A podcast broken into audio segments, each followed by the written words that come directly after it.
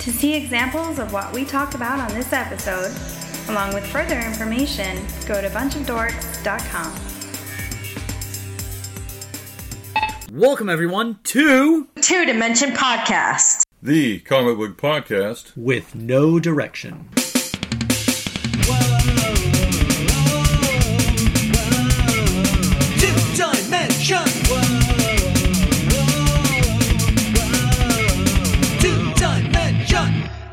What's up, everybody? You know that song, you know this voice. It's your boy Rook. Joining me, as always, is the man who we don't know what time we're doing anything, but we'll figure it out eventually. It's Mr. Don Moore. Yeah, that's me. Uh, full disclosure, Rook contacted me today and said, um, uh, we don't have a guest tonight. And I said, yeah, we do. And I mentioned who it was. This is, you know, I sent the links. And then I realized that's next week. We didn't have anybody scheduled. And um, and there's a couple of issues I have. Um, I've got the times confused. A lot of things have been going on, so I got to check that out. But hey, we're rocking and rolling, man. But you know what, Don? today, today, you know what? It's it's great that it's just me and you today because today we're gonna take a moment. We're gonna take a moment to honor the one and only John Romita Sr. Yeah. Man. Over Facebook. I know. It's so uh, for everybody, little uh, how the sausage is made. Today is the 14th. It is the day that he passed. Uh, the news came out this morning. Um, very, you know, 93. Wow, man. Yeah. 93 years old. Should we all be so lucky? Yeah. Uh, you know, for those for those of you who most of our listeners will, but those of you who are wondering, John Romita Sr. is credited with so much work. You know, he's credited with the co-creation of characters like Mary Jane Watson, The Punisher, Wolverine, Luke Cage, but he's also credited with being the one and only the man who helped create the look and probably in many people's opinion, one of the greatest Amazing Spider-Man artists ever. Yeah, he had a slick style. Um, he was the art director. John Romita started out in romance comics uh, for DC. Really? Yeah. And, uh, wow, that's so think, wild to think about. Yeah, he um, I I think he was. I know he was. He did some for DC. I don't know if it's where he started but I think he basically was a romance artist style person. He had a slick line. Um, he came over to uh, what was Atlas Timely, and uh, when Jack Kirby and Joe Simon went away, he was doing Captain America with Stan Lee. This is when Captain America was a commie buster. Um, he did Daredevil for a while. A lot of people don't know that. Know, it's kind of forgotten. He wasn't on it long. But Walt Simonson today on Facebook. Walt Simonson is one of my favorites, and every time somebody passes away, Walt Simonson always says so and so caught the last train out, and then he writes about you know his dealings with the person. It's always interesting. With John Romita, he said um John Romita caught the the last spider web out or something. Oh man, uh, yeah, that's that's a way to put it. You know, I mean, it's amazing to think that this man had so much impact on the things we read, the thing, the the look, the the, the style of it all. You know, uh, you know, we we always think about guys like Kirby, we think about guys like Ditko, you know, but John Romita, he really was somebody who solidified certain aspects of the industry uh, Todd McFarlane today actually posted a video talking about when he first started working under him that he was he was I think four or five years into the industry and he was like ah you know here I am I'm cocky I know it all and everything. And he'd been working on a piece and Romita comes over and gives him a critique and gave him five rules.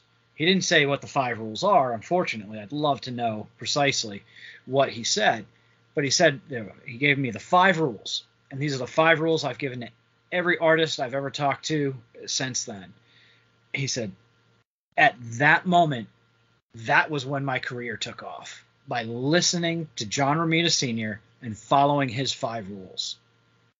That that's impactful to think about. Like, I mean, McFarlane is a juggernaut in the industry, not just for his comic books, but his collectibles, his toy series, everything. And for him to say that that conversation with John Romita Sr. that was the that was the point that his career took off. It's pretty wild to think about.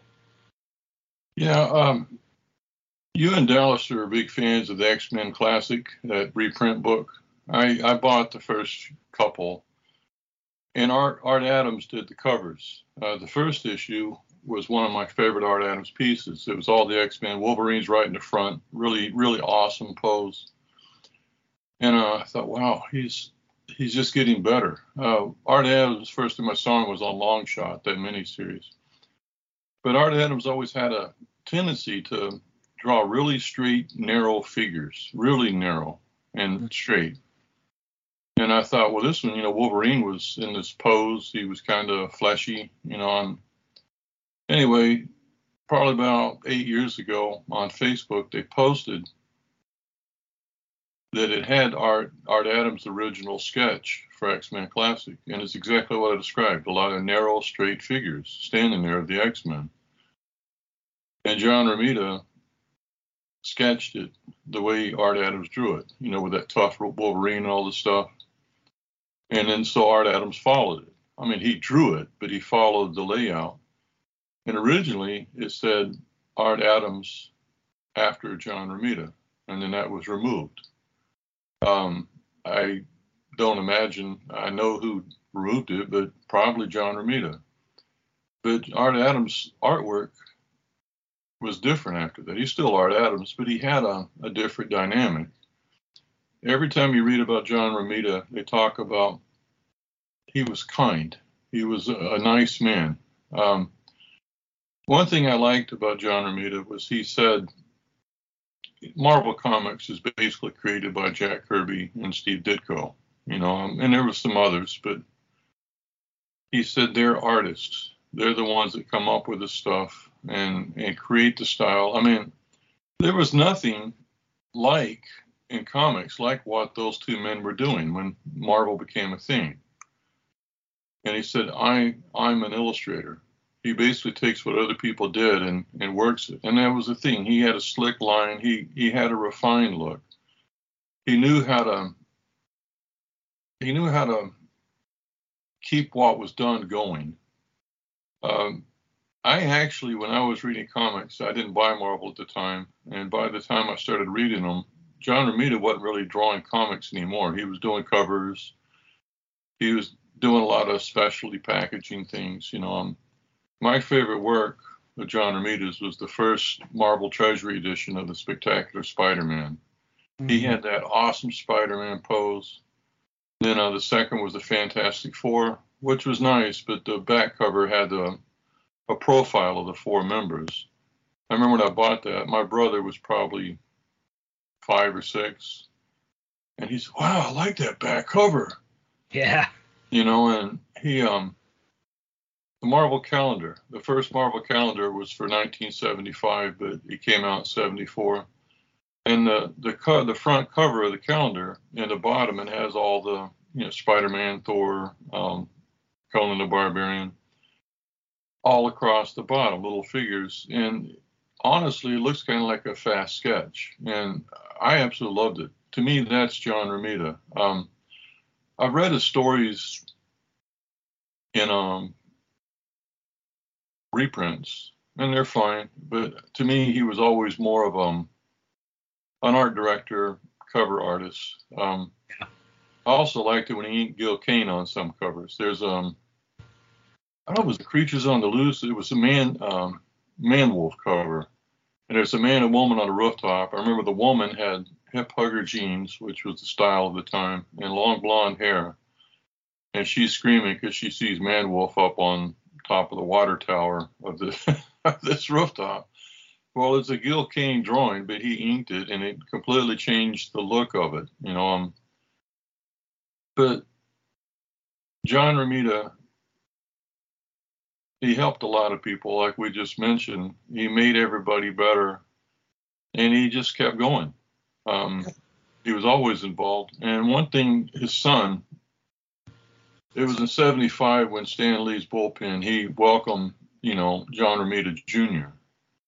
And okay. And um, John Romita Jr. now is nothing like his early work. But I found out John Romita Jr. said his dad was not happy about him getting the job at Marvel. Really? Yeah, he he and he was really, really rough on him. But he says you do not want to go in the industry. One at the time, I didn't know. I never knew this. Comics are always my favorite thing, but they didn't think comics are going to be around much longer. Uh, Star Wars saves Marvel Comics. They were about to go bankrupt, and um, but John, I think that's one reason. The other reason is nepotism.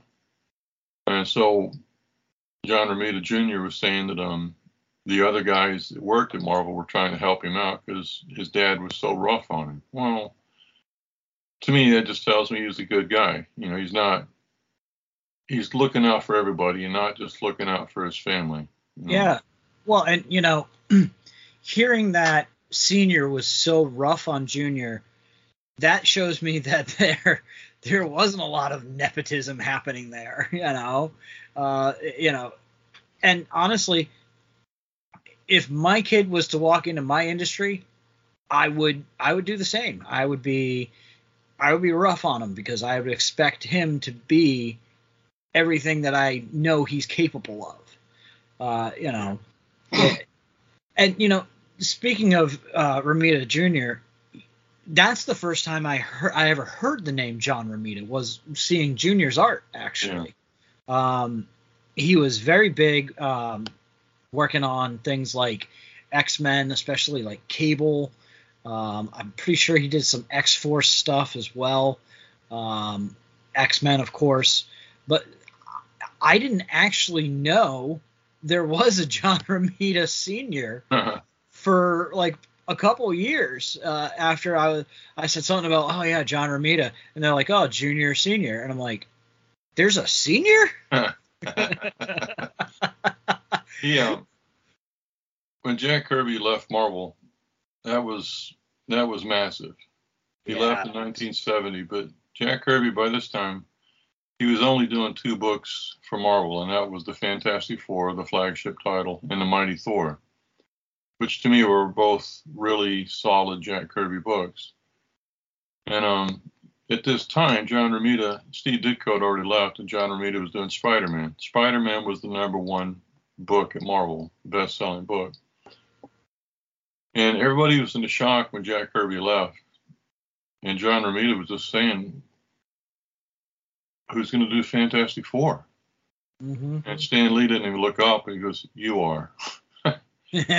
And um, John Romita was saying he thought it was strange. He didn't argue. He didn't say anything. He just did it. But he said, I thought it was strange because Spider Man was the best selling book. Why would you put me on Fantastic Four? But he did. He did issue 103 and 104. And sales went up on Fantastic Four. And then, you know, after those two issues, John Buscema took over and John Romita went back to Spider Man. And the sales you know, of course, went down. And John Romita was talking about that in an interview. Somebody brought that up, and he says, "Well, yeah, they went up for those two issues, but I don't think it was. I think they were wanting to see what it would look like without Jack Kirby." And he says, "Because it said, and he wasn't saying after I left."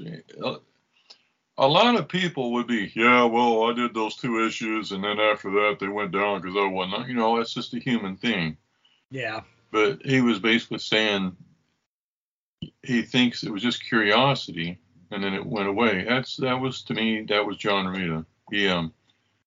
But yeah, I did like him. I wished wished he'd done comic more comic work instead of just the covers and stuff. But I don't know if he'd have the time to do it. But he did make the comics better for everybody else. He knew he knew how to direct. Um,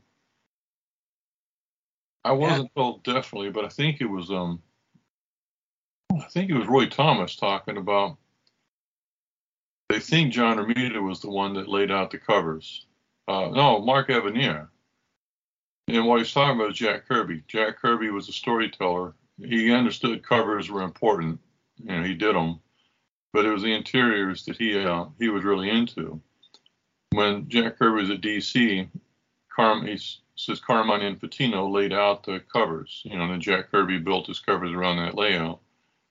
And he said, I imagine at Marvel it was uh, John Romita, but John Romita would lay and Mary, Marie Severin was the other one. They would lay out the, you know, covers, kind of design them.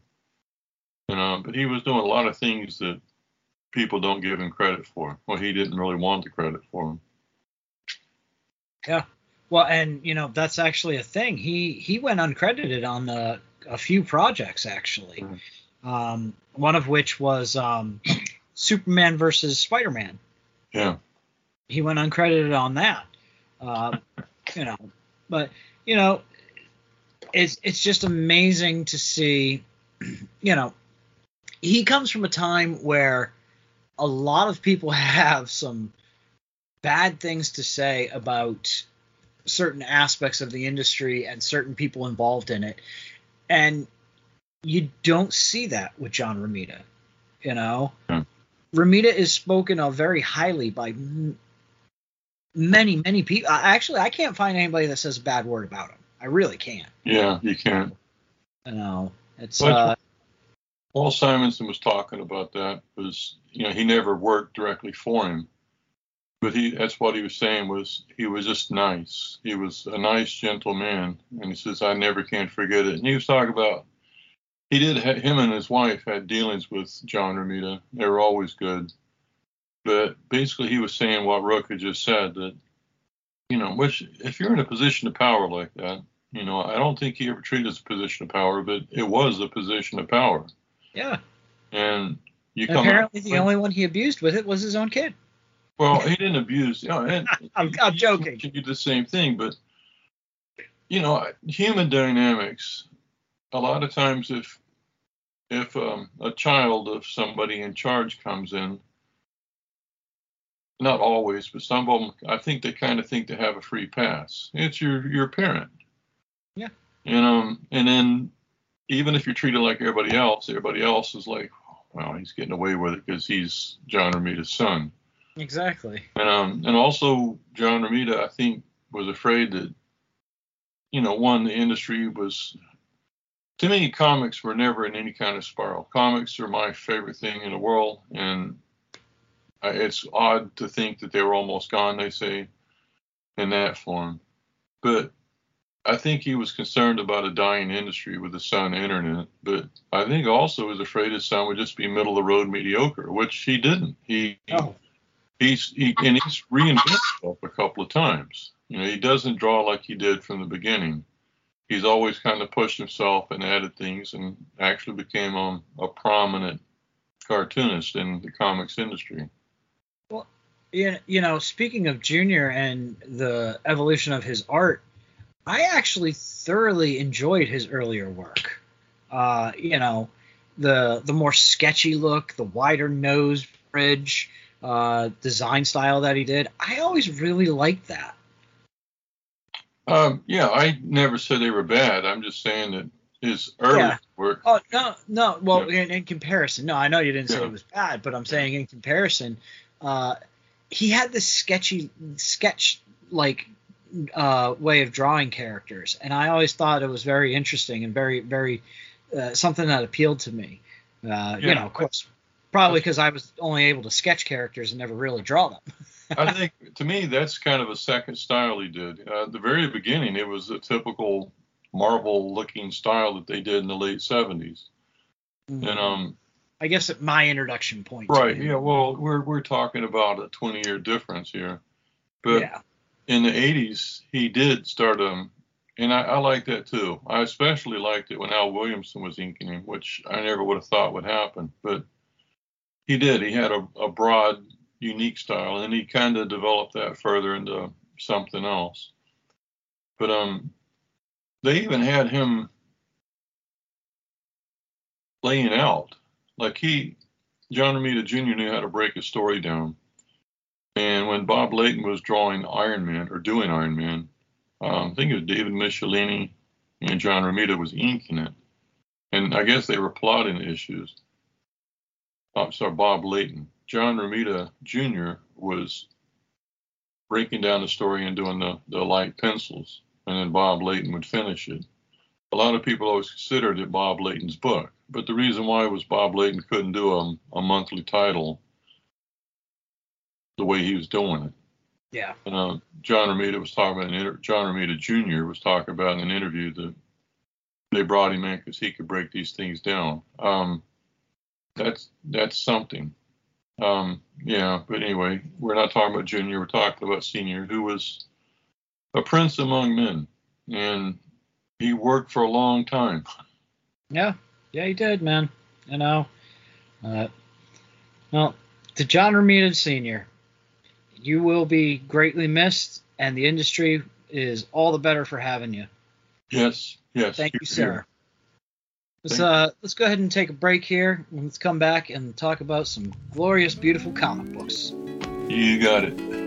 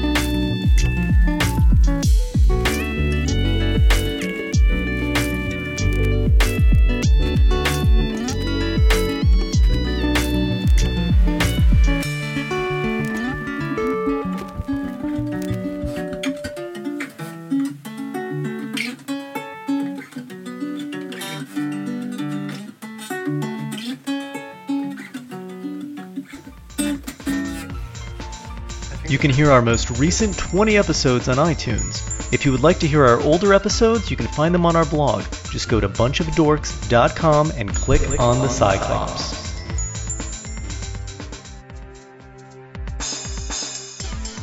Joe Dimension can be found on iTunes and Stitcher Radio. If you like what you hear, you can subscribe, rate, leave a review, tell a friend, or like us on Facebook. Thanks for listening. All right, that was Winter Atlas, which is actually somebody out of South Carolina that my daughter hooked me up with, and I thought I played them before. It's been quite a while, but I don't have them on the blog, so you may have heard them before. And um, it's a collective, quite nice incidental incidental music. I like it. Um, anyway, it'll be listed on the music page, and I apologize that I forgot to put it on there. Anyway, it's been a while. Nice, man. Cool music. Yeah, it is. It's really pleasing. You know, music breaks, you're always just struggling to find anything. And when I found out about it, I hadn't heard it. So, well, can we play some?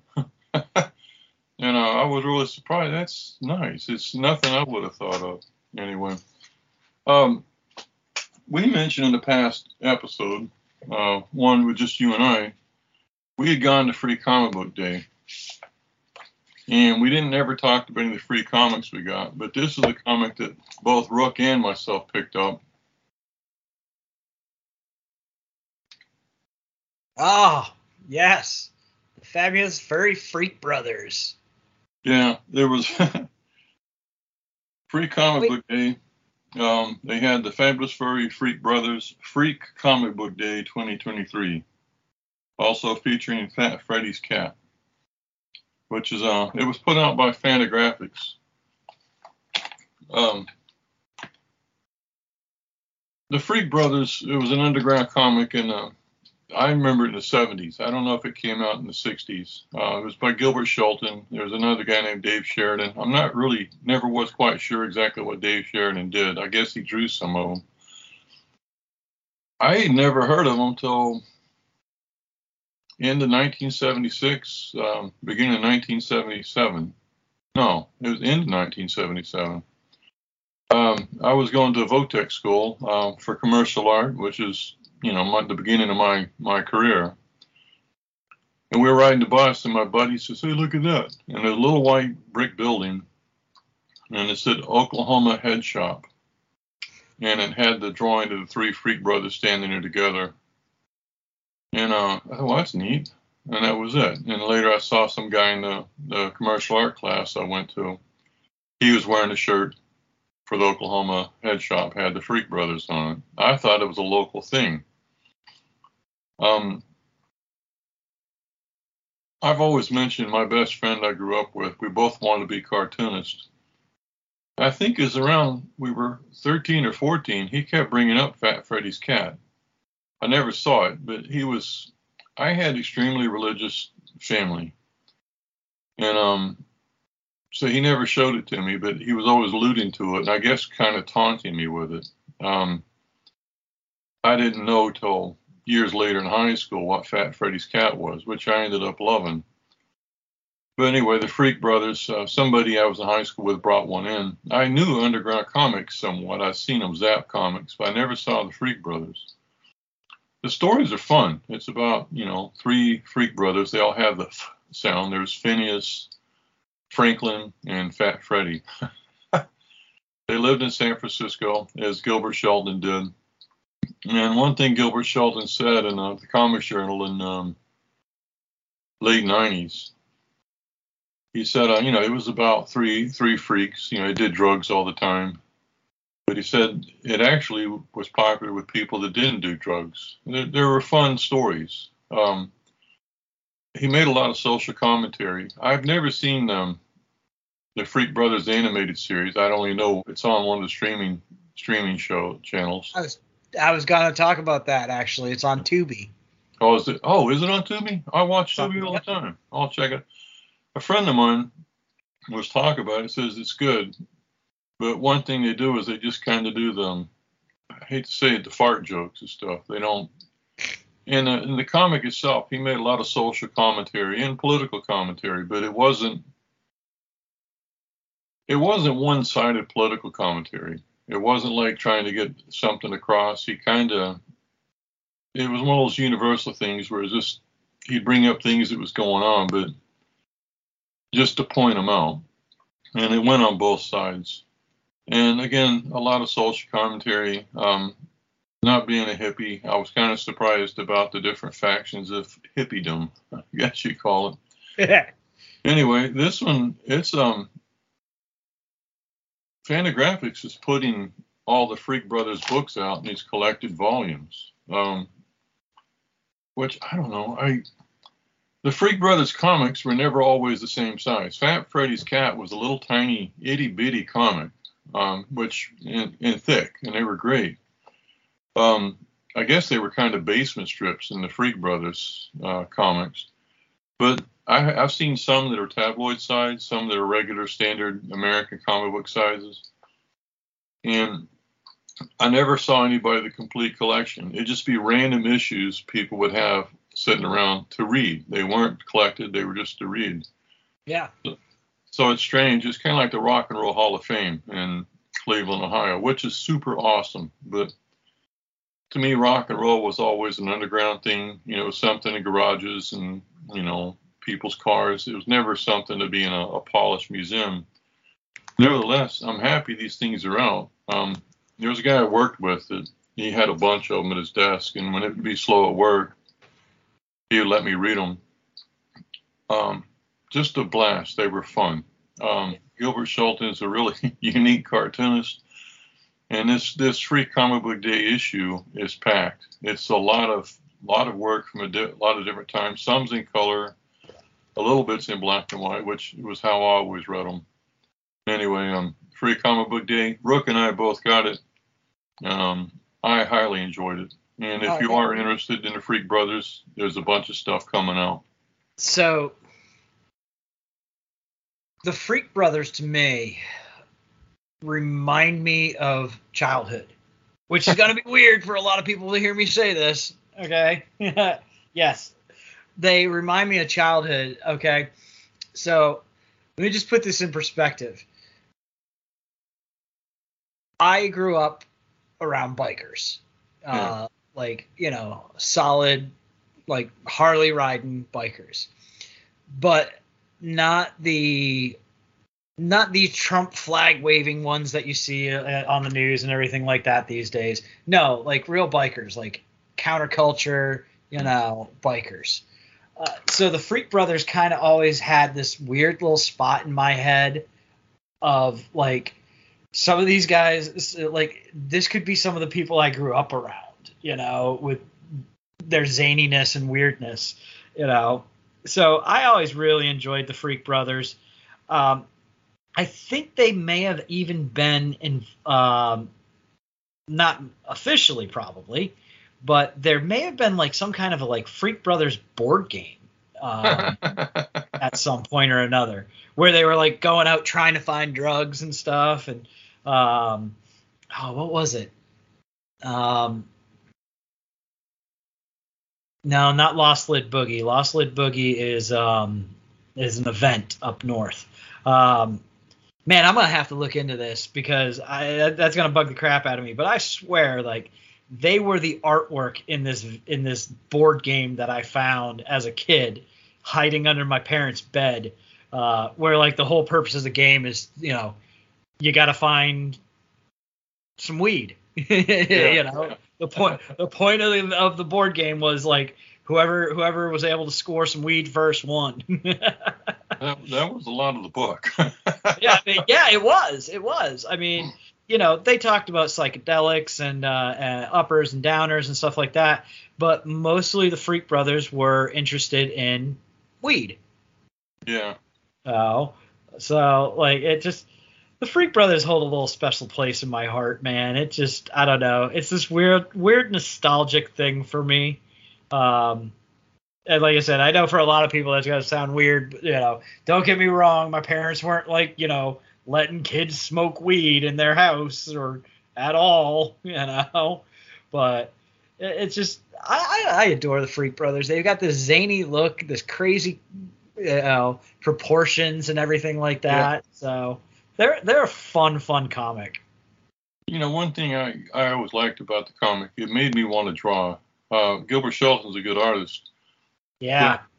It's funny if you do like to draw. There's a lot of stuff in there. Like he would have Fat Freddy go into a, um, a little market, and he would have things like you know at the end cap of the aisle of um, a small store, they had little racks with the clips that bags of potato chips would be hanging off of. And I don't know why he would draw those, and they made me happy. Yeah, Wow. it, it, there was a lot of detail in the work, yeah. always. You Yeah. know? but it was pretty solid work. He he he always added little things like that. Um, how he drew burger joints. Um, Yep. how he drew the street. Um, the apartment, Fat Fred. You know, the Freak Brothers apartment. The first issue of um Fat Freddy's cat that I had. It's funny because it's all in shadow. The colors covers in color, but right in the forefront is I think it's a pillow on the floor, and it's Fat Freddy's cat sleeping on it, real calm, and it's like there's a, a light from the window shining on him. Everything else is in shadow. And in the window, it shows Fat Freddy coming up. He has his his face in the window, looking horrified.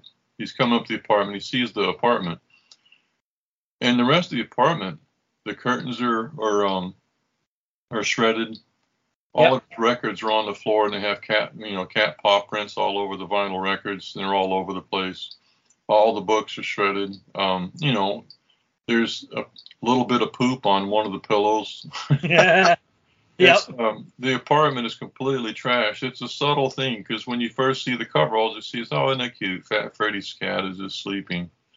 And then you see Fat Freddy looking in the window, and then you see all the the horror Chaos. that happened in their living quarters. Chaos that this cat has caused. And um, then, um, the Comics Journal, Gilbert Shelton was um, the cover.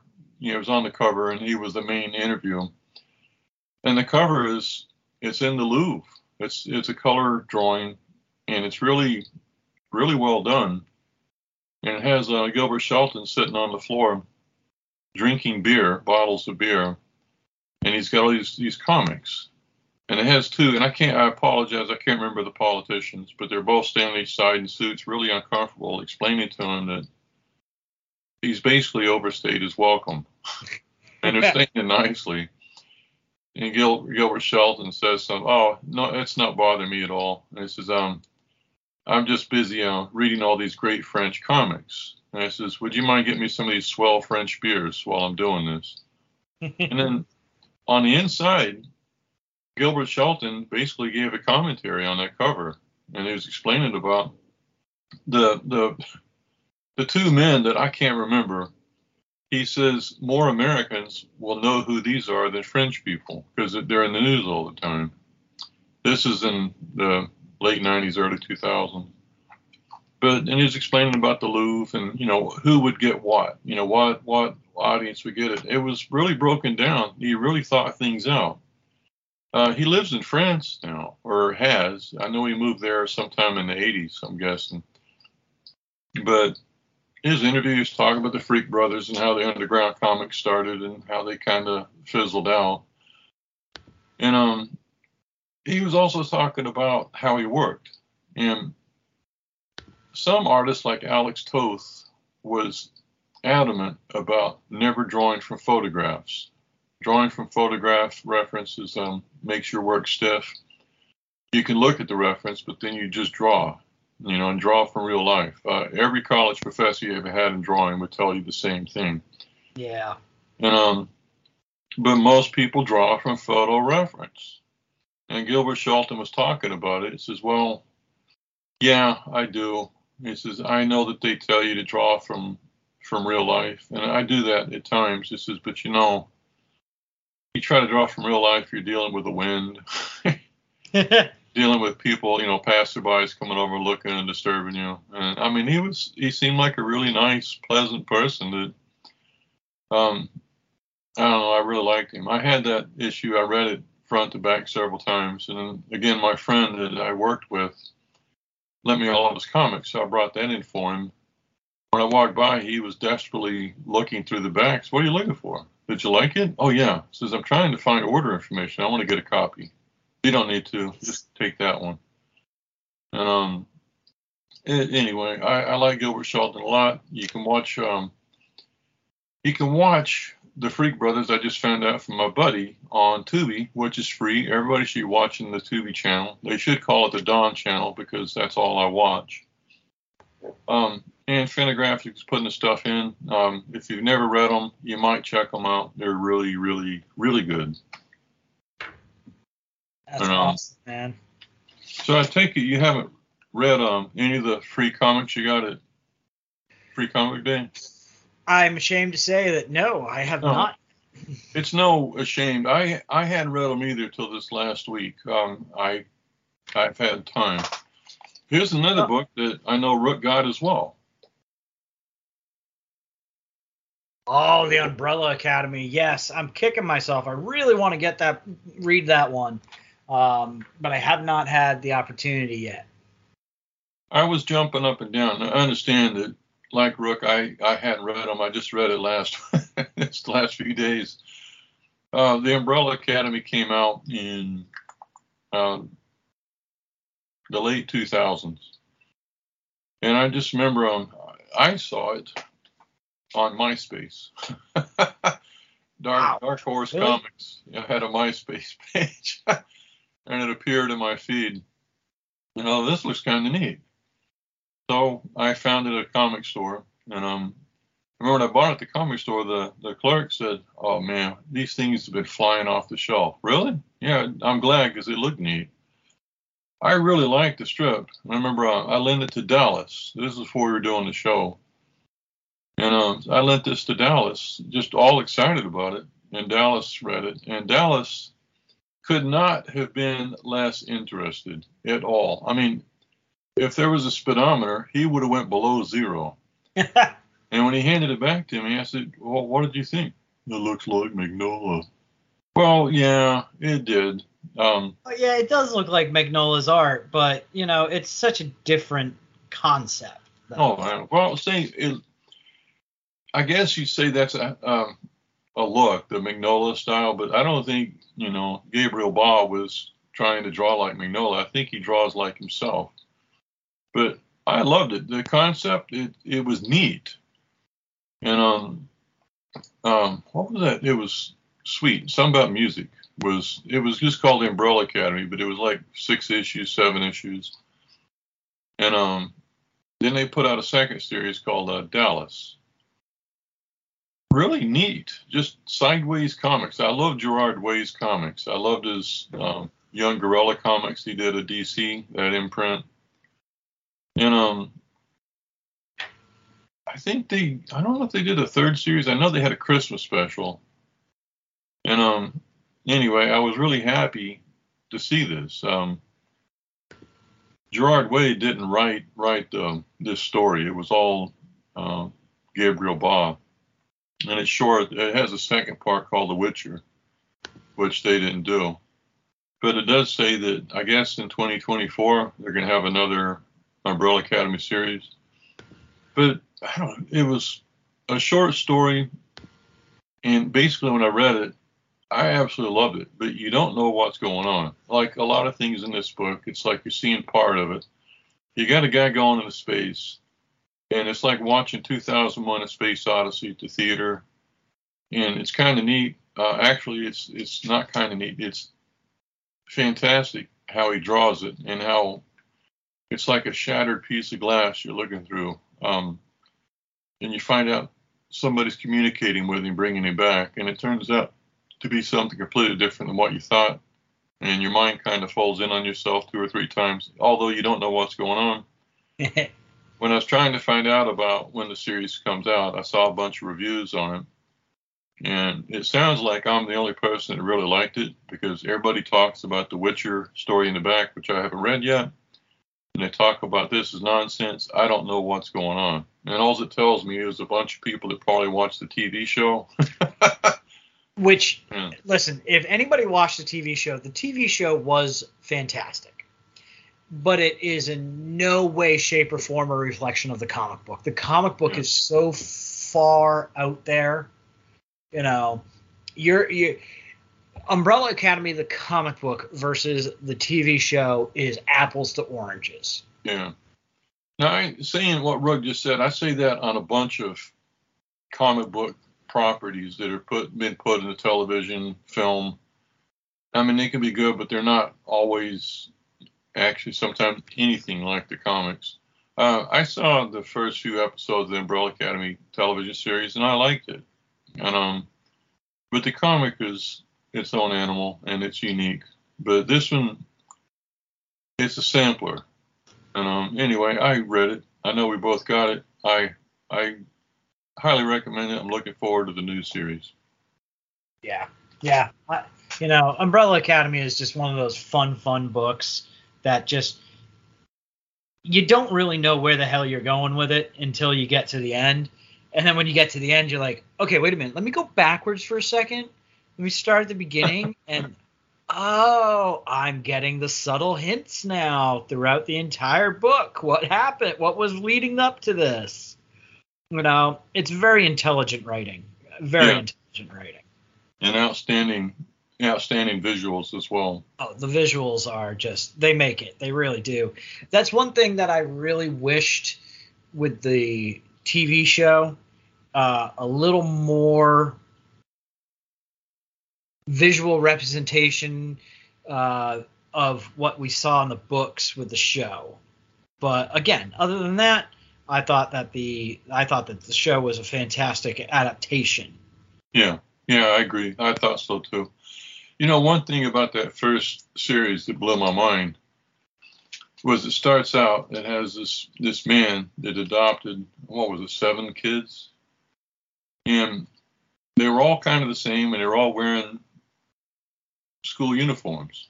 You know, uh, the shorts with the coat and tie. Um, the girls kind of had the dress. And I said this on a past episode with Rook. Was it reminded me of that um that French storybook uh, about the little girl Madeline. Madeline, yes, it's Yeah. very very Madeline esque in that in Yeah. that first uh, look at them. because you had the in- instead of a, a tall Catholic nun with uh, the schoolgirls, there was a tall, Lanky old man. yeah, with um with a bunch of small children, and he basically explained to them, and he he gave them numbers, and then I remember one of them said he wants to be called Space Boy, and he gave them masks, and um. So he was Space Boy, but they're all kind of the same, and it told, and there was a rhythm to that beginning. I thought this is really neat. It- honestly, it reminded me of the X Men. And um, and just because of the fact it's one mentor with a bunch of students. Hmm And then it switches to the present time, and Space Boy, his head is on a robot gorilla. And, wait a minute, what happened all this time? And then when he runs into the other students, none of them are together. They're always somewhere else, and they're always vastly different. One of them is still a still a child that looks like he's a member of the Addams family. Yeah.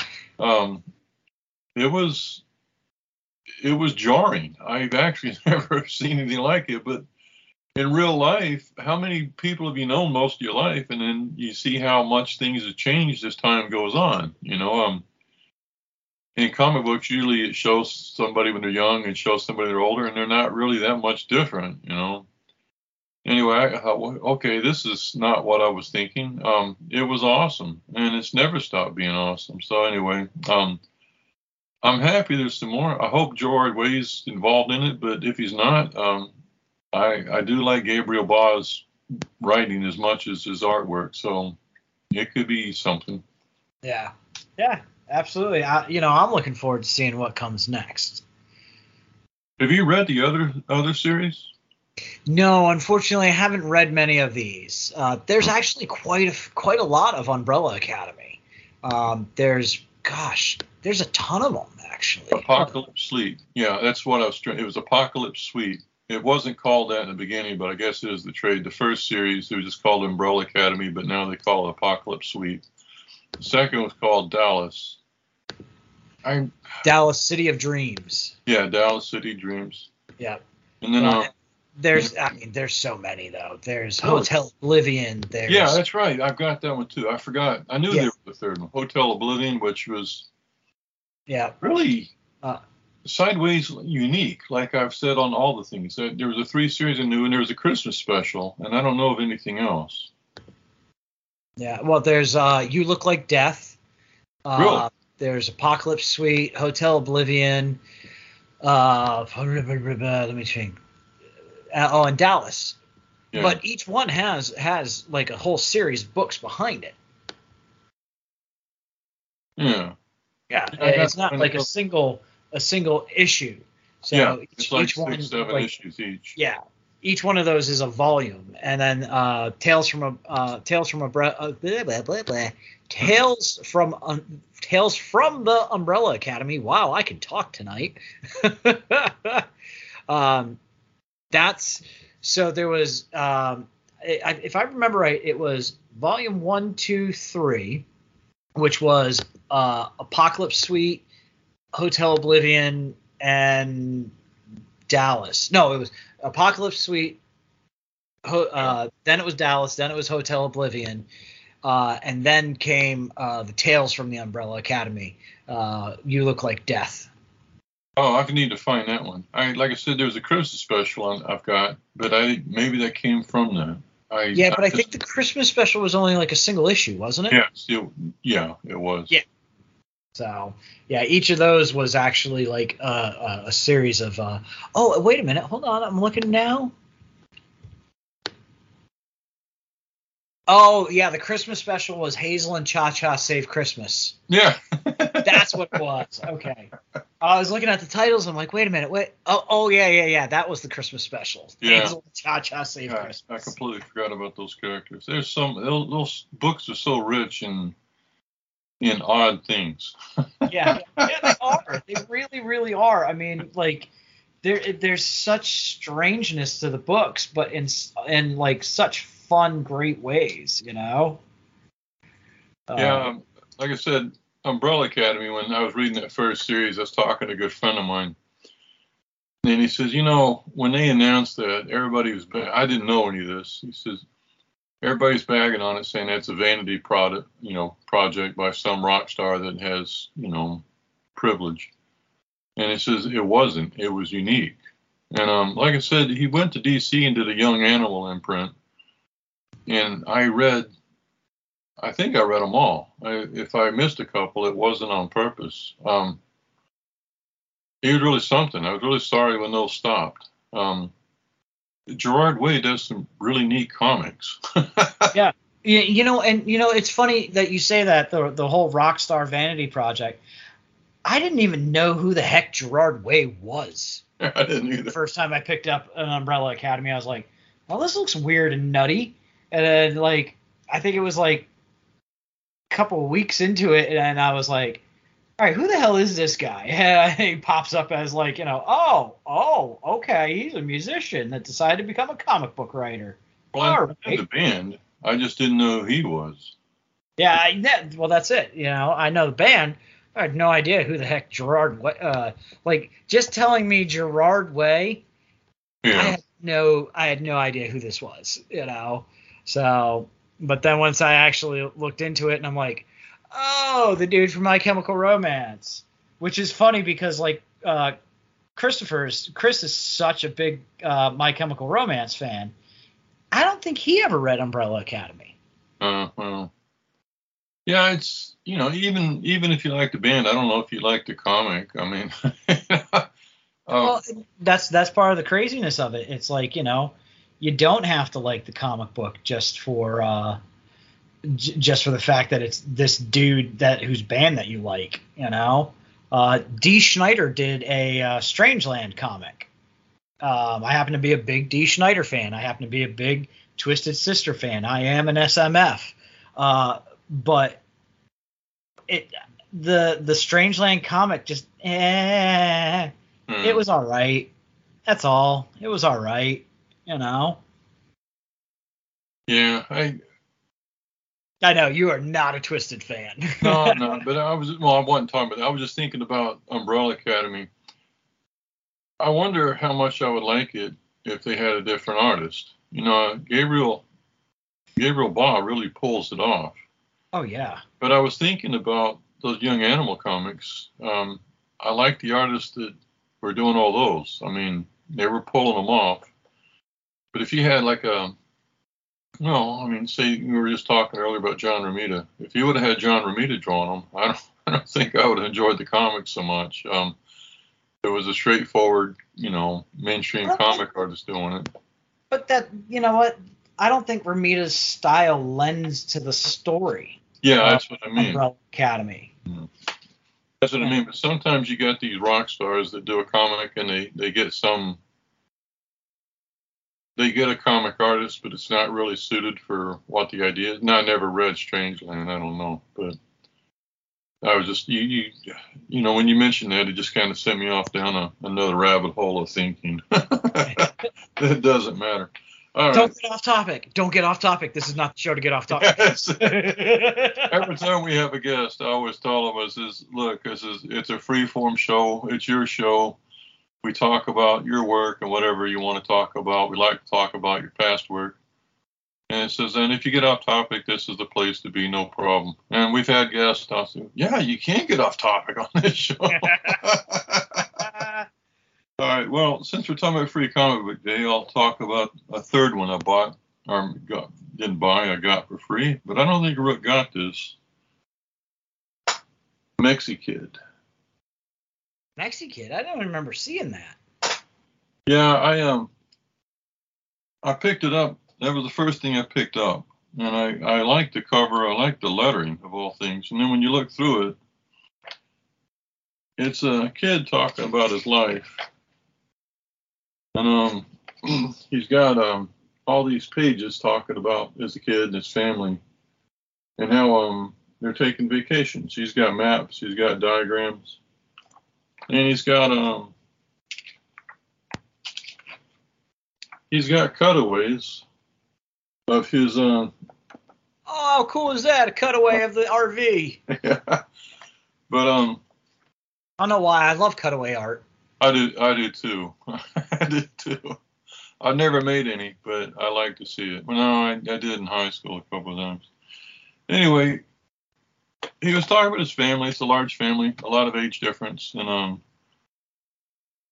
his parents both worked, and um, they took uh, massive vacations.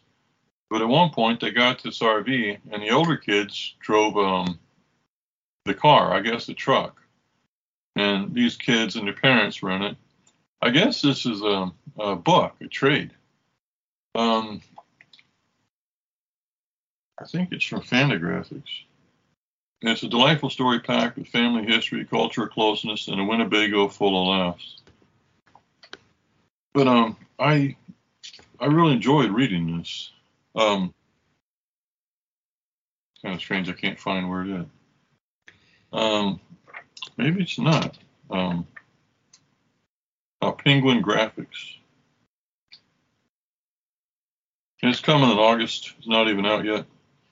But it's um anyway, I really enjoyed it. I, I bought it for the artwork. I, it was the first thing I picked up, and then I put it back down when I saw Conan and I saw Freak Brothers. I thought, well, so I put it. And anyway, I got got the books I just talked about, except for Conan. And then uh, I thought, okay, I got one more. So I came back and got Mexikid. And um, I've loved every one I got, but this is kind of my favorite one. it's um. Wow! Holy crap! I just looked this up. Pedro Martin is uh, is the creator of Mexikid. Yeah. Pedro Martin is a former Hallmark artist. Yeah, I can see that. How great is that? He he goes from doing Hallmark stuff to a comic book. I love that. Yeah, it's uh well, it's I think it's going to be a, a, a Looks Oh. like it's a trade paperback coming Yeah. out August 1st uh, of this year. You know, what? There's a lot of people from Hallmark. You know, Kerry Callen. You ever show me the? Um, you ever show me one of the comics? It was Wonder Woman, and Superman was asking her why she, um, you know, the bullets are shooting off uh, Superman's chest. Wonder Woman's whacking him with her bracelet. What do you do that? And so she stopped, and they're bouncing off her breast. Her bel- breast are bouncing around. Oh, I got it. You know, so her eyes are rolling. That's Kerry Callen. He's the one that did um, the Ghost Rider with a big head on a on a moped had the DC checks on it. Yeah. Yes, I love Gary that. Callen, I love him. He's on the sidebar of the blog, and um, he was a Hallmark artist. He retired from them, but a lot of a lot of really strong artists worked for Hallmark. He even brought up Kerry Callen that when he started working there, it was exciting because the cards were using cartoonists, you know, peanuts, you know, stuff like that. And he said the cartoonist would come into the offices all the time and talk directly to the, you know, to the powers that be. And you see the cartoonist in the office, you could talk to them, but they come in and meet, and, you know, plan things out. And he says that all went away. Now it's corporations. You know, corporations like Marvel or Disney buying Marvel and coming in and going, you know, Marvel was always a corporation, I guess, but he said the whole culture changed. You never saw the cartoonist anymore. You just saw a bunch of suits and high-powered attorneys coming in. Never thought of that. Um, so anyway, but yeah, Mexikid. I I'm looking forward to it. I think I'm going to pick it up if I ever see it. Nice. Very cool. Um, you know, when Rook and I were talking, he says I haven't read anything. He says no problem. I've read a lot, and there's two books I've been wanting to talk about. And I never even got to them. So some other day we don't have guests, we'll um we'll talk about them if I can remember what they were by that time. so, all right. Well, I guess this is about it. As I bring up all the time, we're always looking for fake comic book covers to use on the Facebook page and the Facebook group to announce a new episode. Um, a lot of people always send stuff in, so I don't know if you're gonna like it. I don't ever feel that way. We always like Love it. everything. Yeah, they're always great. As a matter of fact, I took one of the things Rook did And I said, can I make a cover out of it? And Rook goes, oh, I don't know. You know, I says, no, everybody loved it. It's nice. so if you have something, and I can reformat it to fit the comic, you know, the, the, the dimensions. If you do on your own, just make sure you leave space for the, the text at the top that says comics and enough space for me to put the fake price and the date or the episode number. Uh, we're always looking for music like the one I have today that I don't think I ever played. so uh, same thing when I the few times somebody has sent one in, it's always I don't know if you're gonna like it, and they've always been wonderful. People enjoy the music breaks we always have when we don't have a guest. And on the sidebar of the blog, we got merchandise, which is T-shirts. Uh, we're not going to get rich off these things. We're just using them to assist us on the hosting fees that come up once a year. We have three different designs. Uh, listen to the show, wear the shirt. Rook? Everybody, check us out at bunchofdorks.com. Click on that Cyclops. You'll find examples of what we talked about on this episode and all the others. Until next time, everybody. Read. More. Comment.